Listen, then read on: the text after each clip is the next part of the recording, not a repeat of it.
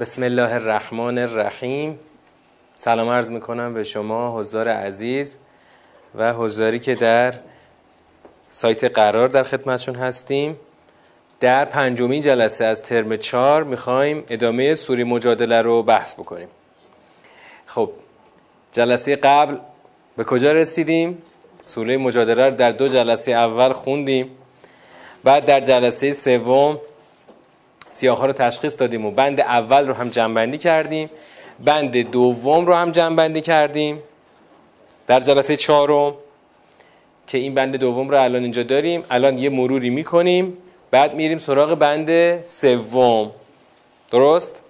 خب از محتوا چی خاطرتون هست؟ بند اول چی بود؟ زهار بحث زهار بود خب زهار رو در بند اول خدا چیکار کرد؟ ابطالش کرد.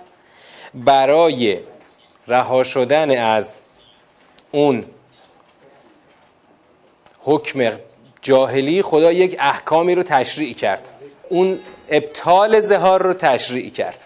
بعد منتها در آخر بند اول خدا گفت چی؟ تلک حدود الله. این حکمی که الان درباره زهار گفتیم این حدود خداست. و این آغازی است برای سیر دوم مطالب سوره در بند دوم که خدا با این حدود خودش کار داره و بهتره بگیم با کسانی که در برابر حدود خدا حد تعیین می‌کنن خدا کار داره. بند دوم رو خدا با چی شروع کرد؟ با خبر از خاری محاده کنندگان. محاده کنندگان رو خدا خبر از خاریشون داد. بعد در بند دوم از یه موضوع جدیدی خدا بر ما صحبت کرد به نام مجالس نجوا. مجالس نجوا کارشون چیه؟ چیه کارشون؟ واره مجالس توته چینیه. چطوری؟ به چه نحوی؟ اولا مجالس نجوا یعنی چی؟ یعنی مجالس مخفیانه.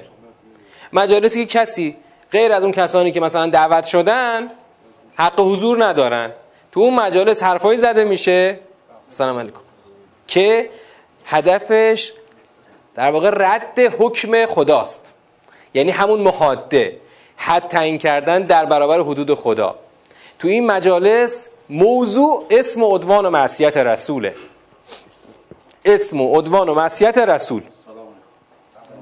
در این مجلس موضوع این, این هستش که بخوان چجوری با گناهکاری با دشمنی و با سرپیچی از فرمان رسول بتونن جلوی رسول و حکمی که الان آورده مقابله کنن.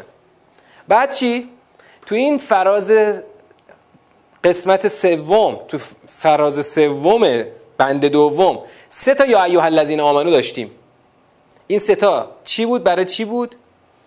موضوعش چی بود این سه تا؟ که خطاب با مؤمنان بود. یا ایها الذین آمنو. در واقع تو این سه تا توصیه تو این سه فراز آخر خدا داره توصیه هایی میده به مؤمنین که مؤمنین در نیفتن در میدان در اون میدانی که محاده کنندگان را انداختن.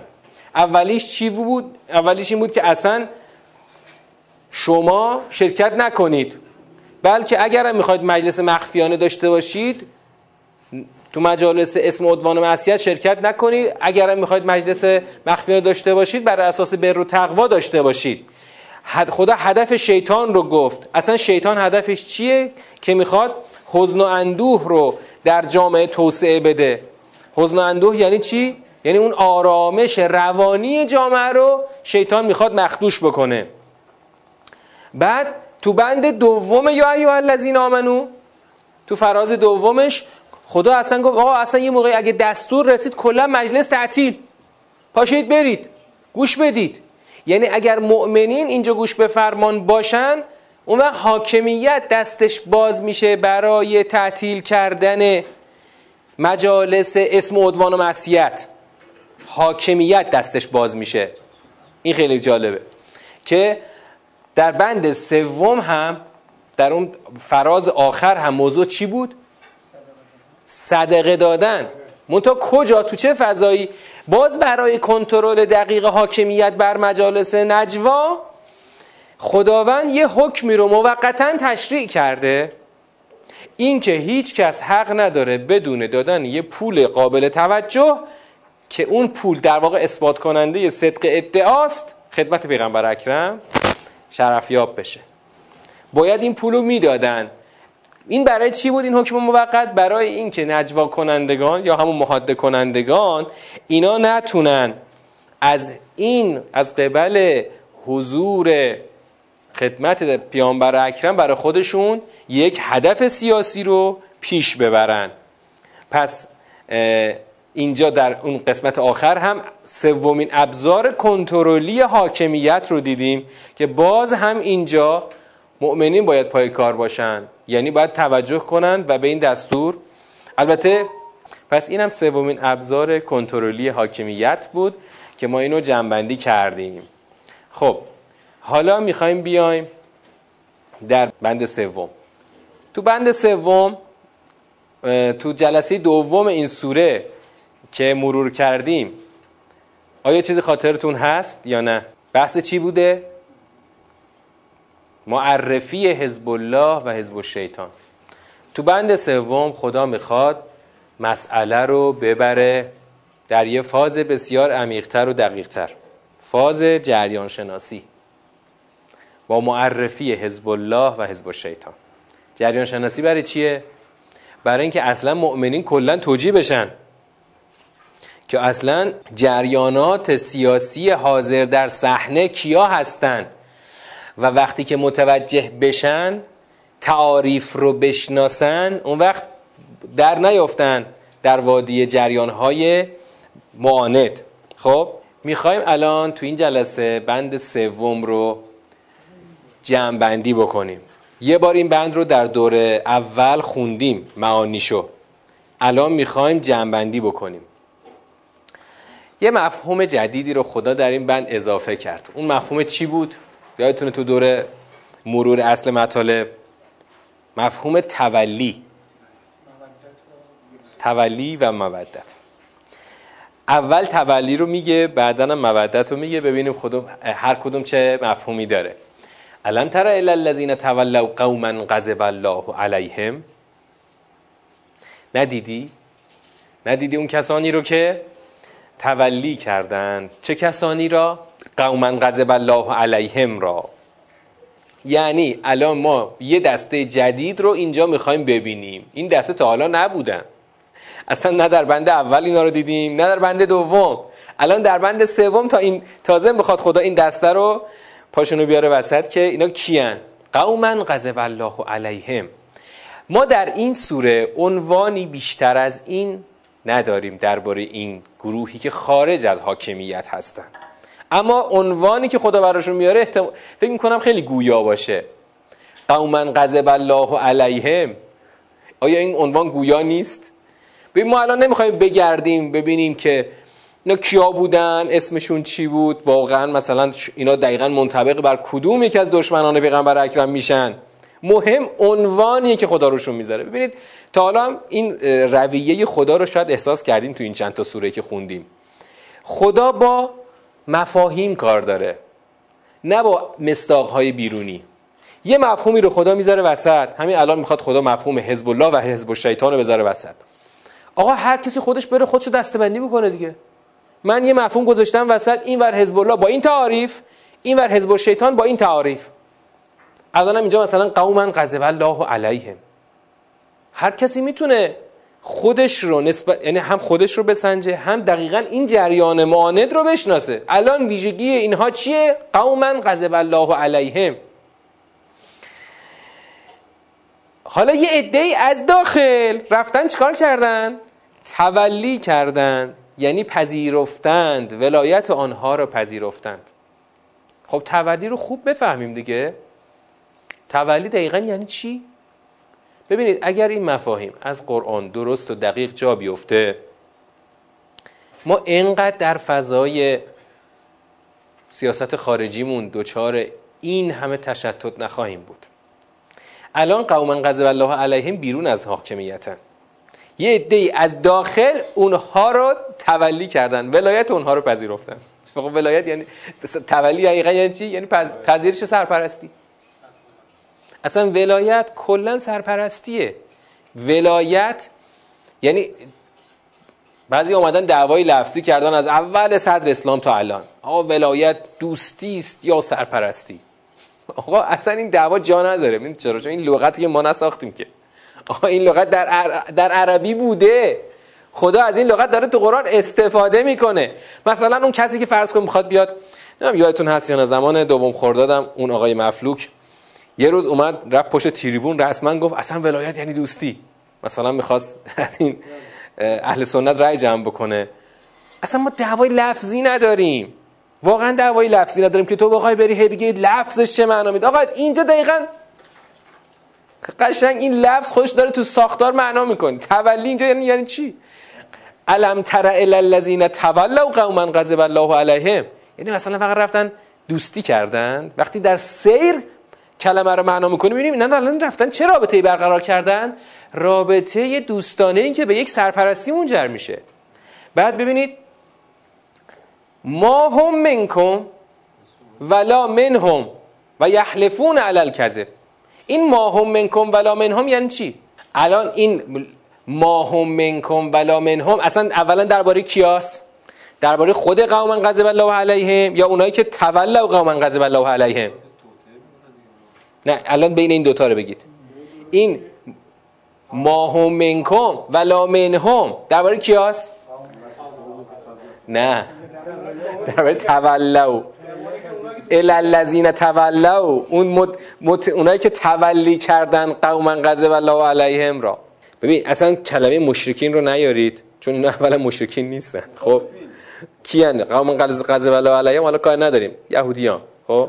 حالا هر کی هستن. خب چون خدا من چون خدا عنوان یهودی رو نیورده ما من استفاده نمی‌کنیم. میگیم همون قوم غضب الله علیهم. الان خدا داره کیا رو توصیف می‌کنه؟ اینایی که الان از داخل دارن القای رابطه دوستانه می‌کنن به اونا. اینا رو داره میگه. چرا حالا خدا میگه ما هم منکم ولا منهم؟ اولا میگیم ما هم منکم مشخصه. یعنی اینایی که الان رابطه تولی برقرار کردن با قوم غضب الله علیهم جزء شما نیستن. درست؟ اینا جزء شما نیستن. خب؟ پس چرا جزء اونا هم نیستن؟ چرا جزء اونا هم نیستن؟ این نکته جالبش همینجاست اتفاقا. شما می‌خواید اگر تشبیه بکنید وضعیت امروز عربستان رو ببینید. این ماهم ولا منهم قشنگ عربستان برای ما معنا می‌کنه. اینا خودشون گفتن خود آمریکایی‌ها گفتن که گاو شیردن برای اونا. هیچ وقت اون قوما غضب الله علیهم اینها رو هر چقدر بهشون خدمت بکنن جز خودشون به حساب نخواهند آورد. اینا همیشه تا آخرش هم همون گاوه شیردن. چرا؟ چون اصلا یعنی اونها اون قوما غضب الله علیهم اینا رو اصلا آدم حساب نمی‌کنن. اینا رو فقط برای شیردوشی می‌خوان. اینا رو برای دوشیدن و استفاده می‌خوان استفاده ابزار. هر روزی که اینا به دردشون نخورن اینا رو مثل توفاله پرت می‌کنن. در طول همین تاریخ معاصر بارها این کارو کردن. همین آخرین بارش هم همین افغانستان بود. همین آخرین بارش افغانستان بود که اون روز که داشتن می‌رفتن نوکرای خودشونو نبردن سگاشونو رو صندلی نشوندن بردن. سگاشونو. یا اون چند وقت قبلش تو جنگ ویتنام وقتی که آمریکایی‌ها داشتن ویتنام جنوبی رو تخلیه می‌کردن اون شهر پایتخت ویتنام جنوبی شهر سایتونگو داشتن تخلیه می‌کردن. این نوکران خودشون رو مثل توفاله پرت کردن. قبل ترش همینطور در تاریخ برو عقب. هر چقدر بری عقب. آره. رضاخان رو وقتی که اینا استفادهشون رو کردن حتی اجازه ندادن. وقتی رضاخان از ایران داشتن میبردن حتی اجازه ندادن از رو راهنی که خودش آخرین پیچش رو صفر کرد راحت سوار قطار قطارش کنن ببرن خرمشهر اونجا سوار کشتی کنن. از جاده خاکی های اون زمان از همین مسیر خاکی قوم اصفهان شیراز بندر عباس فرستادنش تا بندر عباس. فقط 20 روز طول کشید برسه بندر عباس. بعدم که سوار کشتیش کردن فرستادن بمبئی. اجازه ندادن تو بمبئی حتی از کشتی پیاده بشه. همونجا کشتی به کشتیش کردن فرستادن موریس. خلاصه همیشه اینطوریه که کسانی که تولوا قوما غضب الله علیهم اون قوم غضب الله علیهم اینا رو جز خودشون حساب نمی‌کنن. حالا اینا هیچ وقت جز اونا نیستن. یحلفون علی الکذب و هم یعلمون. اما چرا میان قسم می‌خورن؟ چون این کسانی که تولی می‌کنن اون قوما غضب الله علیهم را نیاز دارن در جامعه جایگاه پایگاه خودشون رو موجه و درون سیستمی نشون بدن درون نظام نشون بدن. مناچارن دائما قسم بخورن به دروغ. مثلا شاید دیده باشین که میان خلاصه پیر و به پیغمبر قسم می‌خورن که آقا ما به خدا مثلا ما به ولایت فقیه اعتقاد داریم. زمان فتنه اینا رو خیلی یادمه. این آره. ببین چرا لازم داره؟ لازم داره قسم بخوره. چون باید خودش رو درون حاکمیت حفظ بکنه و تعریف بکنه. برای همین یحلفون علی الکذب و هم یعلمون. یعنی خودشون هم می‌دونن که دارن قسم دروغ می‌خورن. اعد الله لهم عذابا شدیدا انهم ساء ما كانوا یعملون خدا عذاب شدیدی رو برای آنها فراهم کرده مهیا کرده چرا که بد است آن کاری که آنها انجام می‌دهند. آن کارشون چیه؟ همون تولی قوما غضب الله علیهم. بعد میان یک خدا می‌خواد یه ویژگی دیگه رو بگه. اتخذوا ایمانهم جنه از این قسم های خودشون که به دروغ به دروغ میخوردن می‌خورن پای سر هم میان یه سپر می‌سازن. فصدوا عن سبیل الله. با این قسم های دروغشون که برای که تبدیل کردن به یک سپر چیکار می‌کنن؟ راه خدا رو صد می‌کنند تعبیر صد عن سبیل الله در قرآن چند بار به کار رفته. ما این تعبیر رو بعدا هم در سوره منافقون باز خواهیم داشت در همین ترم. همین ترم سوره منافقون رو خواهیم داشت. این تعبیر صد عن سبیل الله رو باید در هر جا به تناسب خودش معنا بکنیم. اولا خود لفظ صد عن سبیل الله یعنی چی؟ یعنی بازداری از راه خدا. بازداری از راه خدا. خب تو این فضا و تو این سوره بازداری از راه خدا چیه؟ مستاقش چیه؟ بازداری از راه خدا مستاقش چیه؟ تو بند دوم بند اول مهمترین کار اینا چی بود؟ محاده محاده با محاده دارن راه خدا رو صد می‌کنن چجوری؟ چجوری؟ خدا می‌خواد حد خودش رو ابلاغ کنه و جاری کنه اینا با محاده یعنی تعیین حد در برابر حد خدا بازداری می‌کنن از راه خدا ملت رو نمی‌ذارن که اینا طبق اون حکمی که خدا صادر کرده عمل بکنن. اینا می‌خوان دوباره همون زهار رو احیا بکنن. این دقیقا صد سبیل اللهه.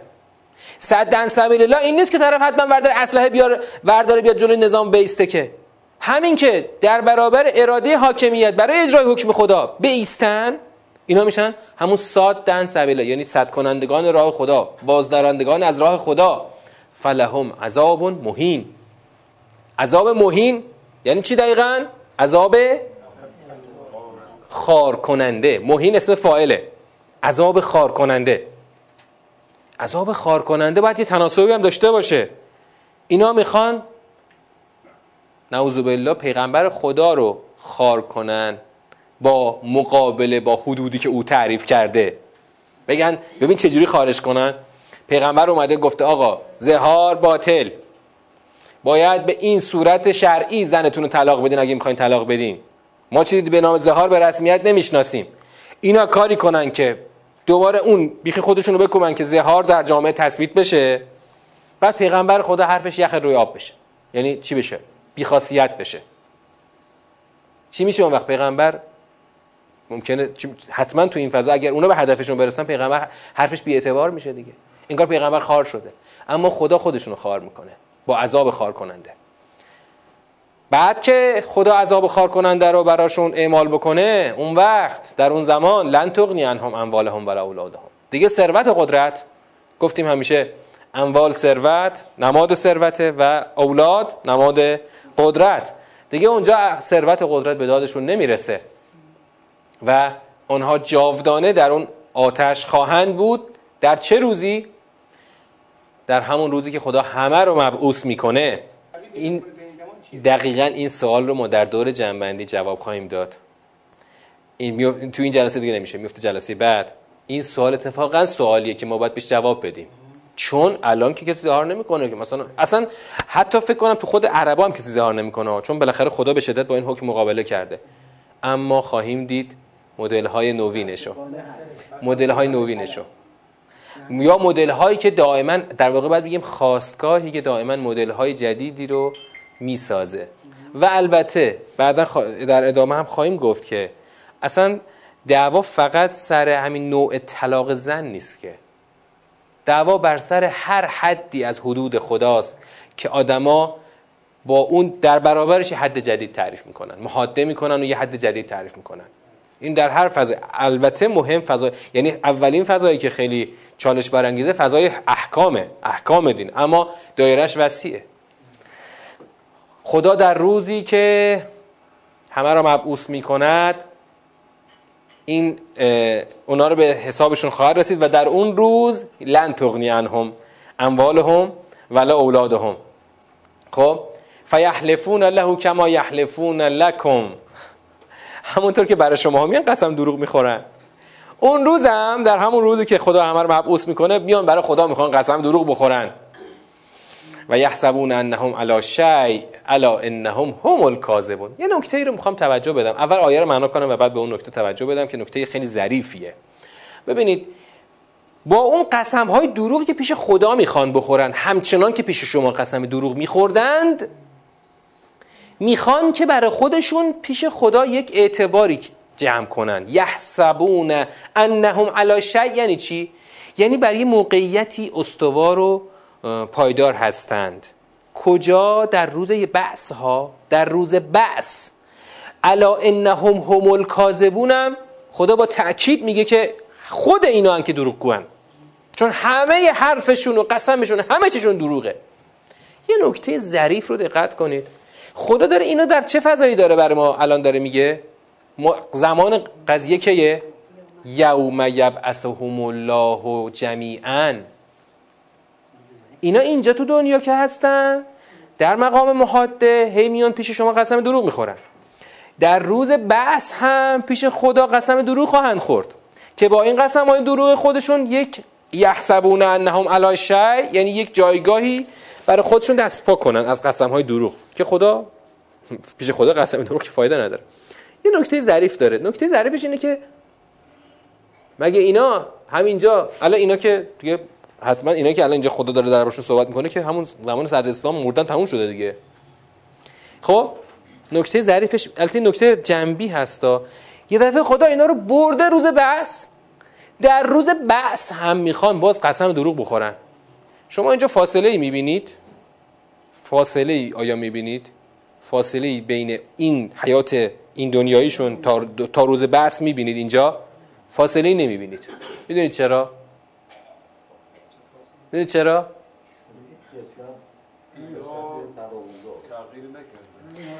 دقت کنید این رویه در بسیاری از جاهای قرآن هست که خدا وقتی داره درباره یک کفاری صحبت می‌کنه خدا یه دفعه صحنه بعدی میره روز قیامت رو تصویر می‌کنه برای ما بدون اینکه سخنی از برزخ گفته باشه.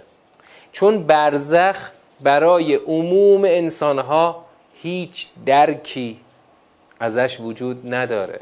برای همینه که خدا با تأکید میگه وقتی یعنی یه دفعه می‌بینی تو صحرای برزخی تو صحرای محشری در صحرای محشری و یه دفعه رفتارهایی رو خدا از اونها داره تصویر به تصویر می‌کشه که این رفتارها انگار استمرار رفتار این دنیاییشونه. نه طوری که انگار مثلا قرنها و قرنها گذشته اینا دقیقا اینجا داشتن قسم می‌خورن هم اونجا میرن می‌خوان قسم بخورن. در روز بس پس معلوم میشه این فاصله رو اینها درکی ازش نداشتن که همین رفتار این دنیاییشون رو. عینا دارن تو اون دنیا دارن تکرار می‌کنن.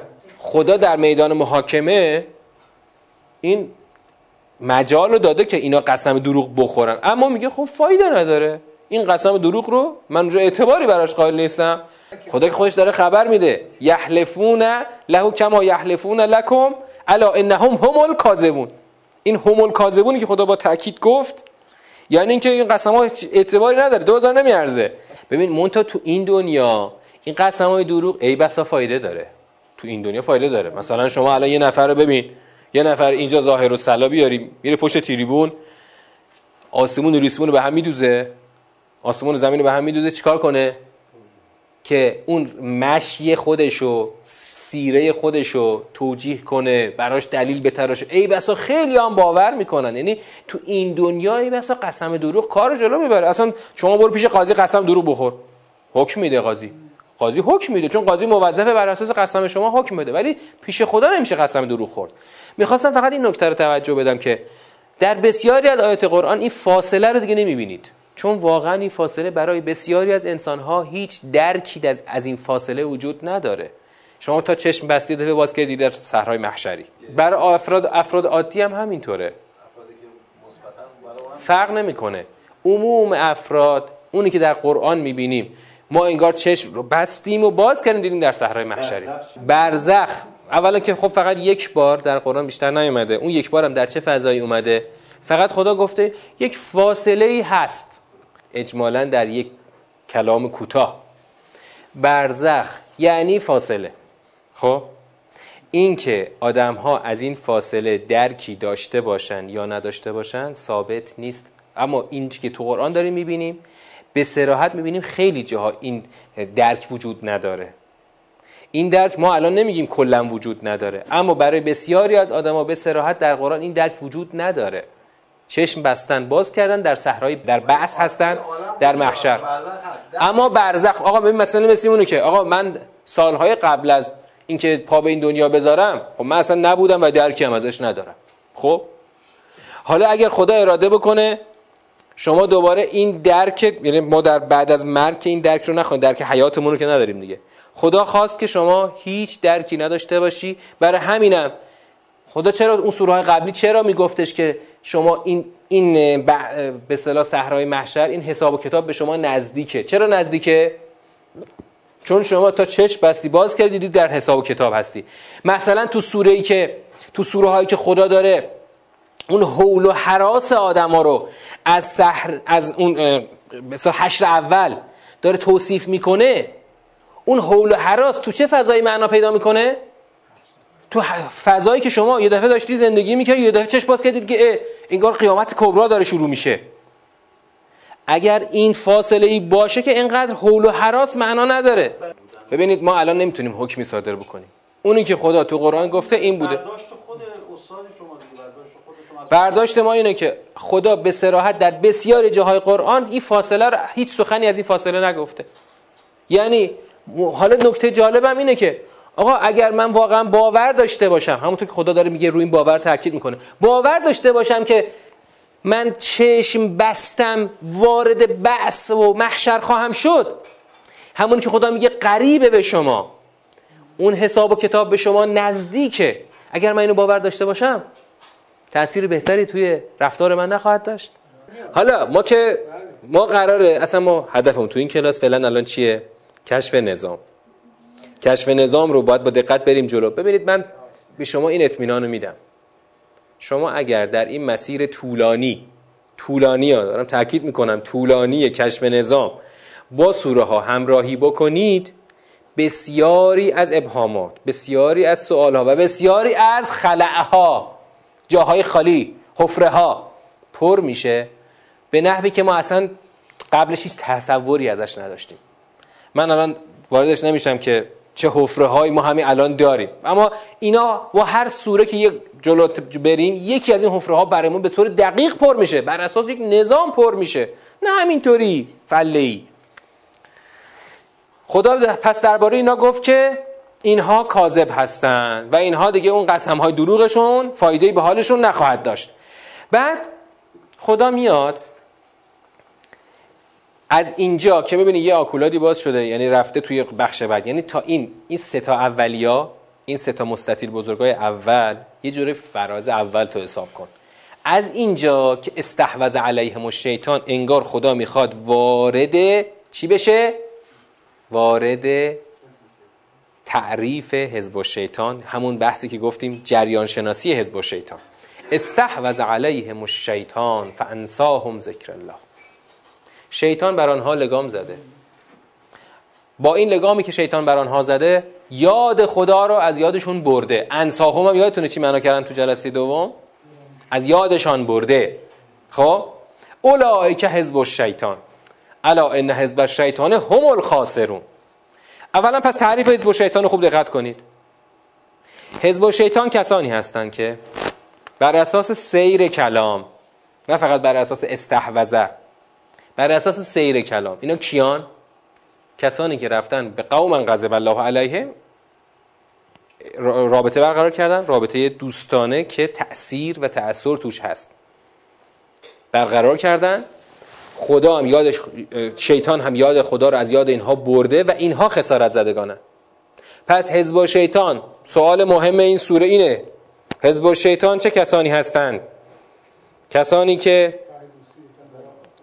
رابطه تولی دارند رابطه دوستانه که توش سرپرستی هست با کسانی که خدا بر آنها غضب کرده. و ویژگیشون چیه؟ کسانی که دارن محاده می‌کنن. اینا حزب شیطانه که هدفشون هم چیه؟ بستن راه خداست. پس ببین حزب شیطان اعضای حزب شیطان هدفشون بستن راه خداست. بستن راه خدا منتها هر روی فرمی داره ها. اینجا فرمش محاده است اینجا بستن راه خدا فرم بیرونیش محاده است حد تعیین کردن در برابر حدود خدا. ان الذين يحادون الله و رسوله. دوباره همون کد تکراریه یعنی نخ تسبیح سوره اینجا ما داریم. همان آن کسانی که محاده می‌کنند با خدا و رسول اولئک فل ازلی اینها در پستری مرتبه هستند ببین بلا فاصله بعد از حزب شیطان داره اینو میگه ها. پس الان می‌بینیم که حزب شیطان همین محادگران هستند وقتی که الان حزب شیطان رو داشت تعریف می‌کرد. بلا فاصله میگه ان الذين يحادون الله و پس معلوم میشه این حزب شیطانی که در بند سوم داره تعریف میشه. همون محادگران بند اول و دومند ببین اصلا ما اینو پس ما درست نکردیم ما ما نچسبوندیم ما ما داریم میگیم این نخ این نخ اینجا الان هست دیگه. رو همین نخ محادگران تو بند سوم رسیدیم به تعریف حزب شیطان این من باید تاکید بکنم تا برای هم برای خودمون هم برای اون کسایی که می‌خوایم بهشون براشون حرف بزنه میگه آقا حرفای ما نیست که به خدا حرفای ما نیست. این نخ تسبیح هر کسی الف با الف پپته هم بلد باشه پیدا می‌کنه تو این سوره. اینقدر صریحه اینقدر واضحه. کتب الله لاغلبن انا و رسولی اما اونا ببین اونا می‌خوان محاده کنن که رسول خدا رو چیکار کنن؟ نعوذ بالله خار کنن. اما خدا چی؟ خدا میگه من نوشتم. آقا اصلا غلبه که خودم هم که غلبه می‌کنم. لعقلبن تازه با تاکید سه باره. لعقلبن همه اینطور افعالی که آخرش نون تاکید داره یه دونم لام سرش داره سه تا تاکید داره. قطعا قطعا قطعا خودم غالب هستم. من و رسولانم. من و رسولانم همیشه غالب هستیم. ان الله قوی عزیز. خدا شکست ناپذیره. شما فکر خدا شما می‌تونید خدا رو شکست بدین؟ خدا شکست ناپذیره. خدا قویه. حالا یه چیزی یه سوالی. خدا تو میگی لعقلبن انا و رسولی خب خدایا پس چرا اینا انقدر دستشون بازه هر غلطی دلشون می‌خواد می‌کنن مردم به خودشون همراه می‌کنن جوسازی می‌کنن مجلس مخفی را میندازن با اسم و معصیت. چطور شد؟ پس تو قلبه خدا خدا کو غلبت؟ خب قلبه خدا که خدا که عجله نداره که همونجا فعل حال بگه. خب ببین الان شکستشون دادم. شما خبری از شکست فعل حال محادگران نمی‌بینی یا؟ اگه فعل حال شکست خورده بودن که خدا این همه نمی‌خواست توصیه بکنه. ملت گوش ندید به حرفشون. ملت پاشین مجلس مخفیانه رو جمع کنید این کارا رو بکنید. پس چرا خدا میگه لعقل نه؟ برای اینکه غلبه خدا در یک مسیر همیشه ثابته. منتها این مسیر ممکن طولانی باشه یعنی ممکنه حتی اصلا از عمر یک نسل بیشتر باشه. ممکنه از عمر یک نسل بیشتر باشه. اما اونچه که مسلمه خدا سیستم عالم رو طوری چیده که همیشه حق بر باطل پیروز باشه. اون غلبه حاصل خواهد شد. منتها این غلبه از دل چی خواهد گذشت؟ از دل اراده های مؤمنین خواهد گذشت ها. نه اینکه خدا اینجا تکوینا اراده کرد که رسولش را مثلا بر صدر بنشاند. آقا شما باید پاشید گوش به حرف بدید توصیه ها رو این کارو بکن اون کارو نکن مجالس رو تعطیل کنید و همه توصیه های بعدی رو تا اون قلبه حاصل بشه. اما این قلبه حاصل خواهد شد. شما نکردی نسل های بعد. نسل های بعد نکردن. یه نسل هایی در آینده دور که خدا خبرش رو میده آقا چون من یرتد من کمندینه فسوف یعت الله به قومه یه روزی خواهد آورد. همین الانش ما فکر می‌کنیم گاهی وقتا فکر می‌کنیم که آقا ما دیگه الان آسمون دهن وا کرده ما افتادیم پایین. نه آقا جون شما همین الان ببین ما چقدر از خود ما بریدن و کوتاه اومدن و رفتن با همون قوم غضب الله علیهم رابطه دوستی ریختن. خدا که چیز نداره که خدا که با کسی عقد و اخوت نبسته با کسی هم پسر خاله نیست. آقا شما امروز دیروز مثلا جنگیدی؟ امروز رفتی با دشمنان رابطه دوستانه برقرار کردی. همونجا همه رو در واقع باطل کردی و به هیچ دیگه؟ حبت شده نابود شده. حالا این بحث حالا اینا تو این سوره های سیاسی اجتماعی ما از این حرفا زیاد خواهیم داشت که خیلی ها می‌بینید از یه جای دیگه نمیان دیگه نمی‌خوان بیان. رفتن تو وادی شیطان خب برن. اما لعقلبن سر جای خودشه. لعقلبن انا و رسولی. چرا که ان الله قوی عزیز. در فراز آخر در فراز آخر فراز آخر بند سوم که میگی فراز آخر کل سوره میشه. خدا می‌خواد از یک موضوع جدیدی برای ما صحبت بکنه. تو دور اول ما تو دور معنایی اینا رو قشنگ معنا کردیم. خب؟ از یک گروه جدیدی خدا می‌خواد یا بهتر بگیم از یک روش جدیدی خدا می‌خواد صحبت بکنه. خاطرتون هست تو دور معنایی که اینو مرور کردیم؟ از یک روش جدید یا از یک در واقع نوعی از معامله اجتماعی خاص که الان خدا می‌خواد اسمشو بذاره مودت. خدا میگه لا تجد قوما یؤمنون بالله والیوم الاخر یوادون من حد الله. اولا من حد الله که دیگه می‌شناسیم. من حد الله کیان؟ محادگران من حد الله. اما میگه یه عده هستن یوادون من حد الله. ود مودت دوستی که توش چی باشه؟ تأثیر پذیری باشه تأثیر گذاری باشه. یعنی تا یه تأثیر و تأثیری باشه. یه دوستی صرفا مثلا همسایگی دوتا همسایه رو نمیگن مودت. دوستی که توش تأثیر باشه. میان رابطه دوستانه مؤثر برقرار می‌کنند با من حد الله میگه که پیدا نمی کنی. یعنی میگه نباید این چنین باشد. وقتی میگه لا تجد و پیدا نمی کنی یعنی من خدا نمی‌خوام شما این رابطه رو داشته باشید. لا تجد و قوما یؤمنون بالله والیوم مؤمنان به خدا و روز دیگر نباید که رابطه مودت داشته باشند با من حد الله و رسوله. با اون کسانی که با خدا و رسول رابطه دوستی برقرار کردن. تبصره ها رو خدا نگاه کن حالا. ولو کان آباءهم او ابناءهم او اخوانهم او عشیرتهم. من الله آقا یه دفعه باباشه برادرشه بچه هاشه خیش و قومشه فک فامیلشه قبیلشه. هر کی می‌خواد باشه تو اگر مؤمن به روز خدا و روز دیگر هستی مؤمن به خدا و روز دیگر هستی نباید رابطه مودت داشته باشی با من حد الله و رسوله. این باز در واقع توصیه است به کیا؟ به مؤمنین شما چرا رفتی تو دامن اونا؟ این من مودت رو فکر کنید چجوری میشه امروز پیاده کرد؟ رابطه دوستانه مؤثر. چجوری میشه امروز پیادش کرد؟ خودت اهل محاده یا ببین خودت اهل من قامن غضب الله که انشالله نیستی. خودت هم حتی اهل محاده که محادگران رفتن با قوم غضب الله رابطه برقرار کردن هم نیستی.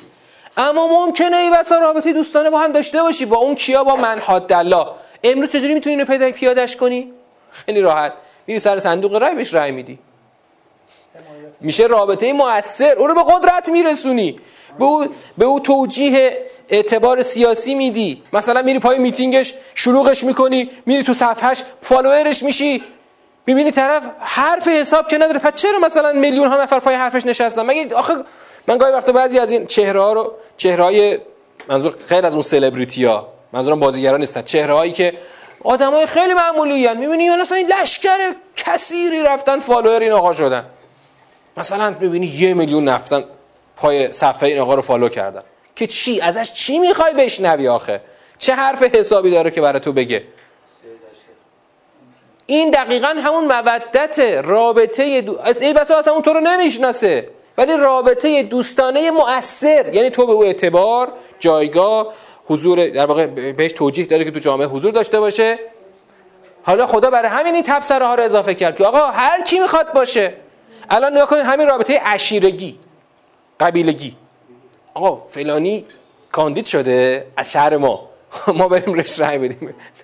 ببین الان من نمیگم هم ببین می‌خوام بگم چقدر تو جامعه ما رایجه. الان نمی‌خوام بار منفی روش بار کنم ها.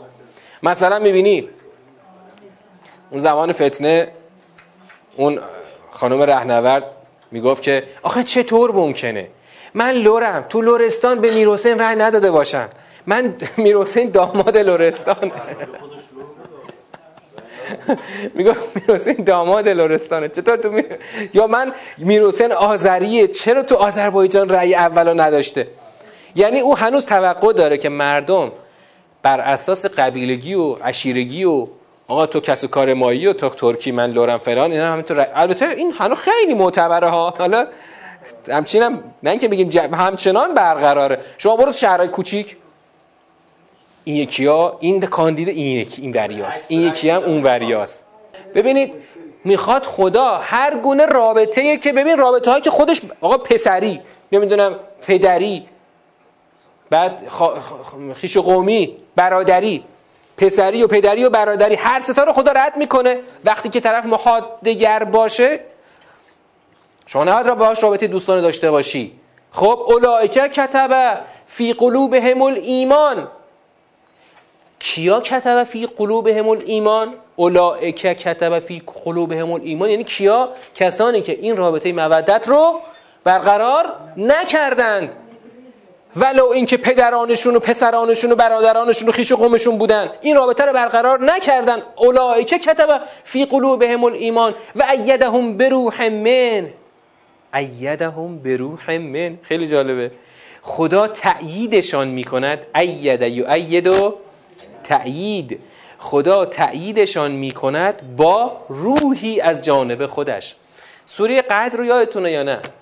البته تو توریه تو ترمیه که هنوز به سوره قدر نرسیدیم. اون ترمیه که پارسال تابستون کسی بود؟ روح رو اونجا چی معنا کردیم؟ اونجا گفتیم قول پیغمبرم جواب داد وقتی که مردم از روح پرسیدن. قول روح من امر ربی. روح برآمده از اراده خداست. وقتی خدا میگه با روحی از جانب خودش اینها را تایید می‌کند؟ یعنی خدا همه تاییدات قدرت خودش رو برای اینا اراده خودش رو برای اینا همراه می‌کنه که این غیر از اون روحیه که در دوره جنینی خدا به ما داده و الانم تو تنمونه. این روح که همه دارن. این روح انسانی که همه دارن. این که خدا میگه اینها رو خدا دوباره با روح خودش تایید می‌کنه این حتما غیر از این روحیه که الان داریم نفس می‌کشیم زنده ایم. این روحی است که یه روحی است که علاوه بر این روحه که همه دارن خدا می‌خواد یه تأییدی یه قدرتی یه اراده ای از خودش رو به اینها بده. بعد یدخلهم جنات تجری من تحت الانهار خالدین فیها رضی الله عنهم و رضوا عنه. در یک بهشت جاودان آنها را وارد خواهد کرد رضی الله عنهم و رضوا عنه. همون راضیتن مرزیه یعنی یه رضایت طرفینی. خدا از آنها راضی است؟ آنها هم از خدا راضی هستند اولئک حزب الله. الا ان حزب الله هم المفلحون. حزب الله رو که حزب شیطان رو که تعریف کرد خب الان خدا حزب الله رو هم اینجا تعریف کرد. پس حزب الله کیانند؟ حزب الله ببین در یه فرایند اومدیم بهش رسیدیم. دقت کنید. اول در تعریف حزب الله شرایط سلبی رو می‌خوام ببینم. بررسی کنیم. بعد شرایط ایجابی رو. سلبی ها کدوم هاست؟ حزب الله هیچ رابطه مودت با محادگران نه با یعنی اینطوری بگو از رتبه از بالا بگو. نه با قوم غضب الله علیه. و نه با محادگران برقرار نمی‌کنن ولو اینکه پدران و برادران و پسران و قش باشن. دیگه چی؟ وجه ایجابیشو چی باید بگیم؟ وجه ایجابیشو چی باید بگیم؟ آره در واقع وقتی می‌خوایم در سیر معنا بکنیم باید بگیم اون عمل محاده رو نه تنها همراهی نمی‌کنن با محادگران بلکه روی حدود خدا روی حدود خدا تاکید می‌کنن حدود خدا رو سعی در اجراش می‌کنن. اینجا ابزار اجرای حدود رو اگه بخوایم نقش پیغمبر اکرم در لحاظ بکنیم باید بگیم چی؟ تو مجالس اسم عدوان و معصیت شرکت نمی‌کنن. هر وقت که یه حکم حکومتی اومد اون مجلس از یعنی اولا در مجلس شرکت نمی‌کنن. اگر یه مجلسی حکم اومد که آقا تعطیلش کنی سریع تعطیلش می‌کنن. و چی؟ و صدق ایمان خودشون هر زمان لازم باشه بر اساس اون فراز آخر بند قبلی صدق ایمان خودشون رو با انفاق ثابت می‌کنن. این تعریف حزب الله میشه. ببین با این تعریف حزب و شیطان و حزب الله حزب و شیطان اتفاقا چهره خیلی هم ایمانی هم ممکنه داشته باشن ببین تو ایران ما مخصوصا دهه هفتاد الان که خورده خیلی برداشته شد این حالت. دهه هفتاد فقط با قیافه بود. یعنی توی فتنه 78 تو تهران هر کی ریش داشت میزدنش. فقط ریش داشتن کافی بود. زمان دهه 60 منافقین فقط به قیافه مثلا طرفو می‌گرفتن منافقو گفتن خب این بیچاره کاسه به محل بود. چه رفتی کشتیش؟ گفت ریش داشت کشتیمش. حالا الان که دیگه ریش که دیگه از اون رونالدو همه گذاشتن تا همه ملت کافر و مؤمن همه ریش دارن. اصلا دیگه به ریش نیست. ولی ولی مثلا زواهر ایمانی. زواهر ایمانی. آقا می‌بینی طرف محادگره قسم می‌خوره برات میاد خودش در اثبات ولایت فقیه برات کنفرانس میده. خودش میاد در تاریخ انقلاب برات اصلا کتاب می‌نویسه. یعنی خودش می‌تونه برات در خیلی هر زمین ها حرف بزنه خیلی هم با سوادانه حرف بزنه. اما وقتی می‌رسه اون جایی که باید حق رو از باطل تشخیص بده نمی‌تونه تشخیص بده. چون معیارها رو گم کرده. منافق ما در ادبیات قرآن هر سوره رو به نسبت خودش معنا می‌کنیم. الان منافق اینجا همین کسی است که میاد قسم دروغ می‌خوره برای اثبات ایمان خودش که بره هدف پشت پردش رو که محاده هست رو به انجام برسونه. بله. ما تو, تو سور منافقون اونجا هم باز به یه تعریف جدیدتری متفاوت خواهیم رسید. ممنون که توجه کردید و السلام علیکم و رحمت الله و برکاته.